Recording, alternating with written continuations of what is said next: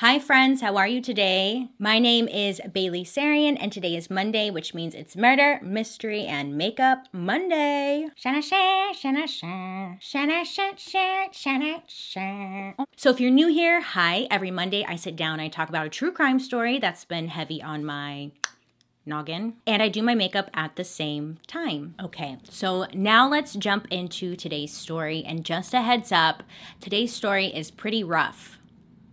Sorry. This story involves sexual abuse and assault. Um, and sadly, some children, I'm not going to go into great detail about what happened to them, just kind of lightly touch on it. But I just wanted to give you guys a heads up, and I can understand if you want to skip. Also, last thing I promise this story takes place in the UK Ukraine. I can't even say Ukraine correctly. I can barely speak English correctly, so bear with me. I probably, most likely, will get some names wrong, okay? Shout out to you, Ukraine. It's your turn. Today we're going to talk about Andre Chikatilo. Andre, Andre, Andre. What a sick. Holy crap. I had no idea about this guy. A little backstory on Andre. So he was born October 16th in 1936, and he was born in Yablochne, Ukraine. And this is a village in the heart of rural Ukraine in the USSR. During the 1930s, Ukraine was best known as the breadbasket of the Soviet Union. He was born during a famine due to Joseph Stalin's forced collectivization of agriculture. Crops were being taken from farmers to be distributed to other cities and countries, but the government took too much and thousands of people starved to death during this time. Of course, there's a lot more to it than the government just took too much. Stalin's policies of this collectivization caused widespread hardship and famine that wiped out the population. At the time of Andre's birth, the effects of the famine were still widely felt, and his upbringing was uh, really rough. I think that's fair to say. They didn't have much the family, uh, they really had nothing. The situation was made worse when the USSR entered World War II against Germany. Andre was believed to have suffered from hydrocephalus. I don't know if you know this, I'm not a doctor, but based off of what I've Googled, built up a fluid that happens uh, within your brain and it happens like at birth. Now, it's said it's what caused him to have urinary tract problems later in life, like bedwetting into his late teenage years, and later he wasn't able to keep an erection, but he was still able to ejaculate, which oddly enough, we're to talk about later. I never thought I'd be here putting on makeup talking about boners and ejaculation, but here we are. Surprised myself. Now, Andre's father worked as a farmer. Unfortunately, at that time, his parents were not paid for their their work at all. Instead, they were allowed to plant their own crops on a small patch of land behind the tiny hut they lived in and they were able to to keep that food as their own mm. instead of getting paid. The family rarely had enough food and often ate grass and leaves to survive. Andre's mom tells him that he had an older brother named Stephen and that at age 4 Stephen had been kidnapped, killed and eaten by the neighbors. But this happened before Andre was born and due to the state of the country at the time there was no way to prove prove whether or not Stephen had actually existed. So his mom would always talk about his brother Stephen. Nobody knew if this was real or not.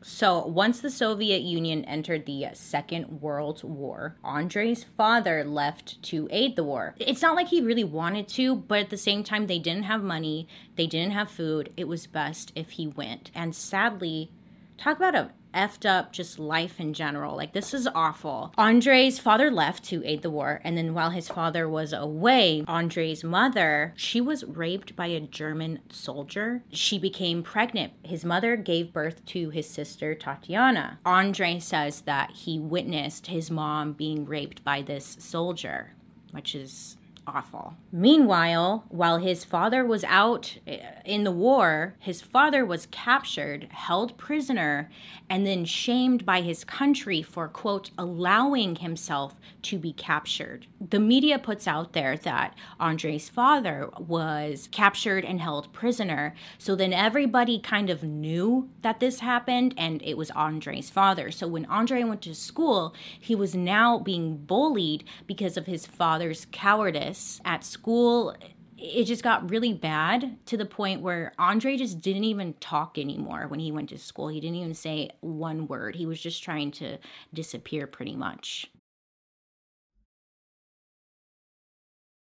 Now, at the age of 15, Andre tried to overpower one of his little sister's friends. She was 11 at the time, and he overpowered her with the intent to to rape her. Andre ejaculated during the struggle, and then he felt shame, he felt humiliated. Somehow his schoolmates got word about him trying to overpower a girl, a young girl, and then he he wasn't able to keep an erection and he jizzed early. He ejaculated early. So once his schoolmates found out about what happened with the young girl, he got bullied even harder. So Andre at this point is feeling like he really can't do anything right. He tried to overpower someone and rape them. And in his mind, he's like, I can't even effing do that right. So after finishing high school, Andre was like, "Cool, I'll go to um, to Moscow State University." But Andre had failed his entry exam, so he couldn't go to Moscow State University. Instead, he went into the National Service. He then moved to. I'm just gonna put the name here because um. So he moved here in 1960 and he moved there with the intention to become a telephone engineer. So his younger sister actually ended up moving in with him and she became concerned about his lack of success with women and just the fact that he was like a shut off or shut in. He had no social life. So she set him up on a date with a local girl who was also kind of like her friend. She set them up I don't know, you guys. She just set them up, okay? They ended up liking each other and they ended up getting married in 1963. So, even with Andre's inability to keep an erection and his lack of interest in sex, um, the two, the couple, were still able to have two children and live what seemed to be a quote unquote normal life. But of course, a normal life, nay, nay, I say. In 1971, Andre decided to become a school teacher, but that didn't last long because he was asked to resign. Why was he asked to resign? Because several students reported him for incidents of assault, sexual assault, either exposing himself or being inappropriate with the, the school kids. The police were never involved, and he was able to move to work at a new school. So then on December 2nd, 1979, this is when Andre committed his first murder. The victim was a nine year old girl, and he lured her to an abandoned shed. He tried again to rape her and he ejaculated from the the struggle. He then sadly stabbed the girl to death and then he threw her body in like a foresty area where there was a, a river nearby and he he left her there. So an eyewitness said that they had seen Andre with the girl, but his wife, Andre's wife, gave the police a strong alibi saying that he was home at the time and nope, sorry, it wasn't him. No, don't stand up for nope. Mm-mm. Bye. So, because he had this strong alibi from his wife, who seemed to have no reason to lie, police stopped uh, questioning Andre as a suspect and started looking elsewhere. They had no reason to, to think it was him. Instead, there was another man who was on police's mind who probably committed this crime. And it was a 25 year old man named Alexander, because Alexander actually had on his record a previous rape conviction that led police to think okay, he's in the area. It was probably him. So he was arrested and taken in to be questioned. And after hours of brutal interrogation, he confessed to the murder. He was tried for the murder and then he was found guilty and then executed for it. Now there are a lot of rumors as to like why well why did he confess then? It's said that when you're in the room being questioned or interrogated, when they say it's brutal, It's brutal to the point where you confess just to get them to stop. So, for the next three years, Andre didn't commit any more murders. Maybe because he he got spooked that he almost got caught. We don't really know. But Andre was no longer allowed to teach because of the many rumors that he had been inappropriate with with the children. No one wanted him to teach their children. Nobody wanted him to be a teacher and he got let go. And this time word traveled and he wasn't able to find work at any school district. So instead, Andre took a job as a clerk for a mining company. Now, with this job, he got to travel often to different little towns, cities, um, but he got to travel and it gave him opportunity to kill and then get the hell out of there. Andre actually took that opportunity while he was traveling for work. He, on September 3rd, 1981, he killed a 17 year old girl. He took her to like a forest area to prevent her from screaming. Andre gagged her with dirt and grass. Then he just left her body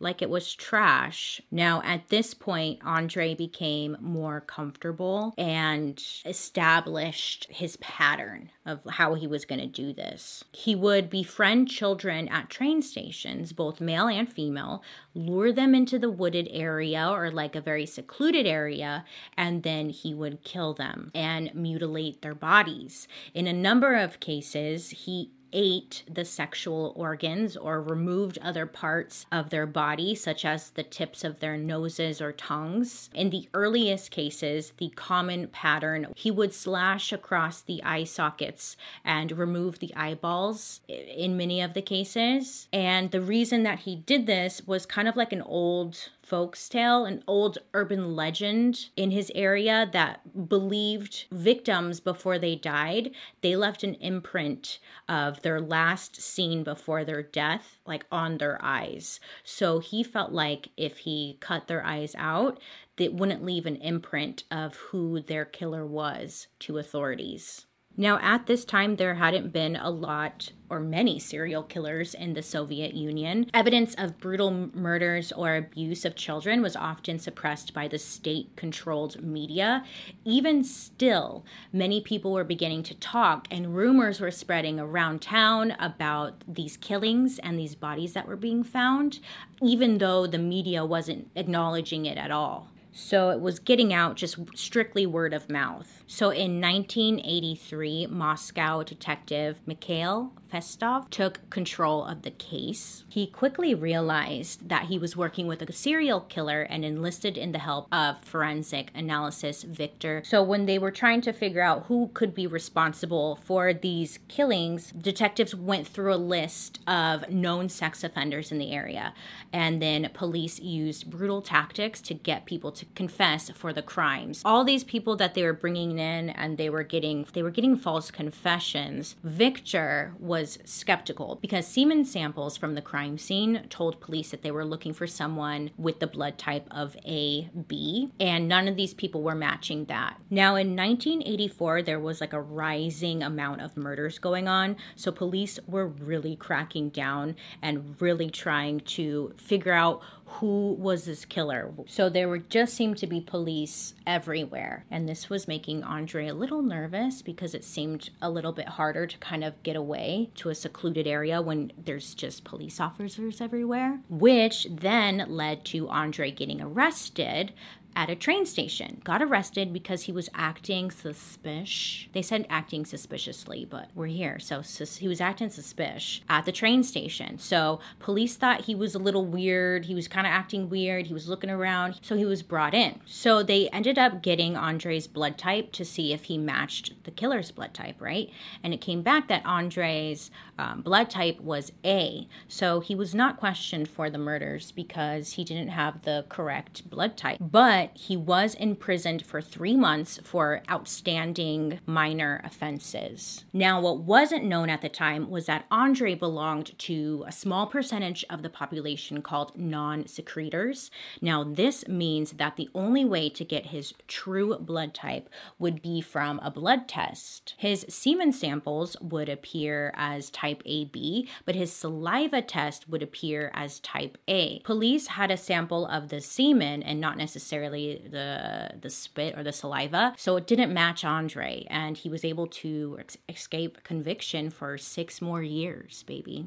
I'm telling you, every video is like, hey, we got him. Oh, just kidding. But Andre did get arrested and put in prison, like I had mentioned, for three months for just like kind of small petty crimes. Now, police really struggled to find new leads or any type of like breaks in this case. For a while there, the murders had had stopped completely. So the police thought, well, maybe the murderer had died or gone to prison. So Andre started killing again in 1988. Now, at this point, Andre was becoming very reckless. And by reckless, I mean um, sloppy hear me out. He was killing just a lot of people. He was killing a lot of people very quickly and in public places where the chances of him getting caught were were high, okay? And it kind of seems like he wanted to get caught, but that's just an observation on my end. I don't I I can't speak for him. I don't mm, he's just being messy, I guess. I feel like sloppy is not the right term. On November 6, 1990, why do I do this to myself every time? 1990, Andre was interviewed after acting once again suspicious at a train station. He had literally just come from killing his final victim. He was just acting really strange, so police brought him in and they questioned him. At that point, they did a background check on him and they saw that he had previous offenses like um, I don't know, being inappropriate with children in his class. So when police see this, it puts a red flag on him, and then police start to surveillance him. Once they released him, that's when they started just following him around and listening into his calls, stuff like that. November 20th, 1990, Andre was arrested when police found him at a train station acting suspiciously. He really needed to get away from the train stations, but he just couldn't do it, I guess. So when Andre was taken into custody, he refused to admit that he had anything to do with the murders. And then a psychiatrist was brought in and he wanted to speak to Andre and learn about a serial killer's mind because he was working on a book. This was a lie. So when Andre heard like, "Oh my god, you're working on a book about me?" Okay, I'll tell you whatever you want. And then Andre just was flattered that this guy wanted to do a book about his story. And he began to tell the psychiatrist every little detail of every murder. Now, Andre went on to claim that he killed 56 people bitch. 56 people is what he claimed. At first, you're thinking, like, okay, that's what he's claiming. He probably didn't kill that many. Jesus take the wheel. They found 53 of these victims. So only 53 could be verified, but Andre said that I killed 56. So you're missing 3. Figure it out. Which is just like I can't even believe that's a lot of people. I don't know why I've never heard of this guy. Anyways, so yeah, Andre was like, "Yeah, it was only it was only 56 people." Only? So, police had only known about 36 victims, but they weren't even sure if they were all from the same person. It was just kind of like unsolved deaths. But Andre confirmed that those all belonged to him, plus 20 more. Now, Andre did lead police to where he left his victims to show like where everybody was. Andre then went to court on April 14th, 1992. He was declared sane to stand trial. During the trial, he was kept in an iron cage to keep him separated from the families of the victims.